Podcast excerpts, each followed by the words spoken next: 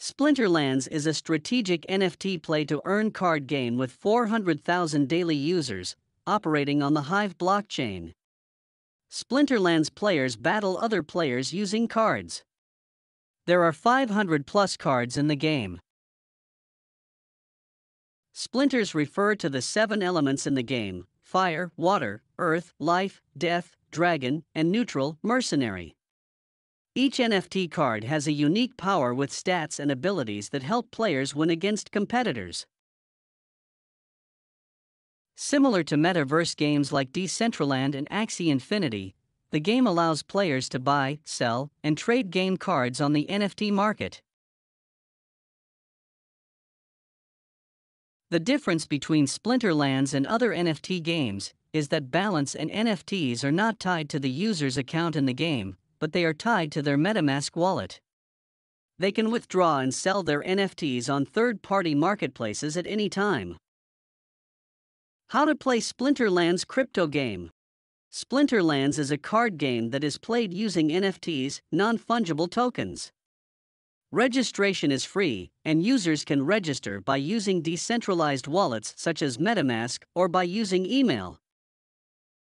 The spellbook is mandatory before players are allowed to battle for profit, trade on the market, earn rewards, or participate in tournaments. This fee is lower than other competitors, such as Axie, where users must deposit the equivalent of $500 to $600 to start playing. The game's built in reward token is the Dark Energy Crystals DEC token. This token can be purchased on decentralized exchanges, such as PancakeSwap, and deposited in the game. The Splinter Shards SPS token is main governance token of the Splinterlands ecosystem. Its only use is for on-chain governance, and it cannot be used within the game. The token is used for purposes such as voting on changes in the game, changing card balances, inflation pools, DEC updates, tournaments, and other technical upgrades. The more SPS a user holds, the higher the power they wield over these decisions. Splinterlands is the most played play to earn game in DApp. Also, Splinterlands is one of the oldest play to earn game blockchain based. This is the DappRadar list and Splinterlands is on the top.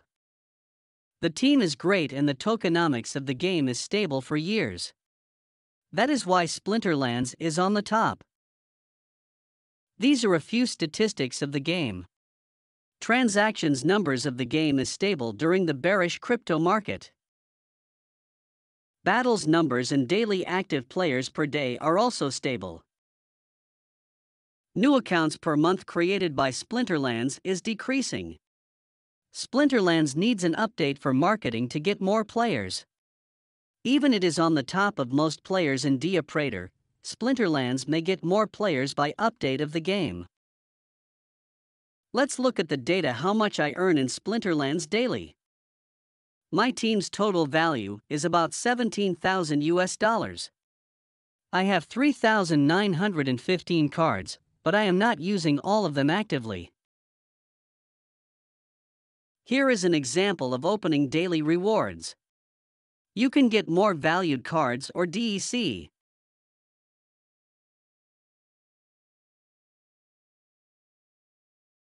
Here is my income table by playing Splinterlands. I play Splinterlands one hour in a day, and these are daily income of DEC and rewards cards. Income of the game decreased during bearish crypto market. There are lots of income methods in the game. My total asset in Splinterlands is about 19,000 US dollars. I get daily SPS airdrop as my airdrop points.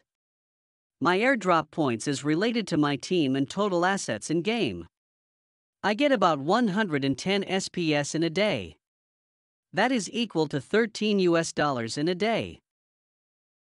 I get more than 500 US dollars in a month with 19,000 US dollars assets the annual percentage yield is 35%. It is not bad in bearish crypto market.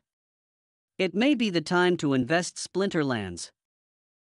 SPS and the tokenomics of the game is on the bottom. When you invest on the bottom, your total asset and daily income will be increase in bullish market. That is why most of blockchain game players chose Splinterlands. That is why Splinterlands is the most played play to earn game.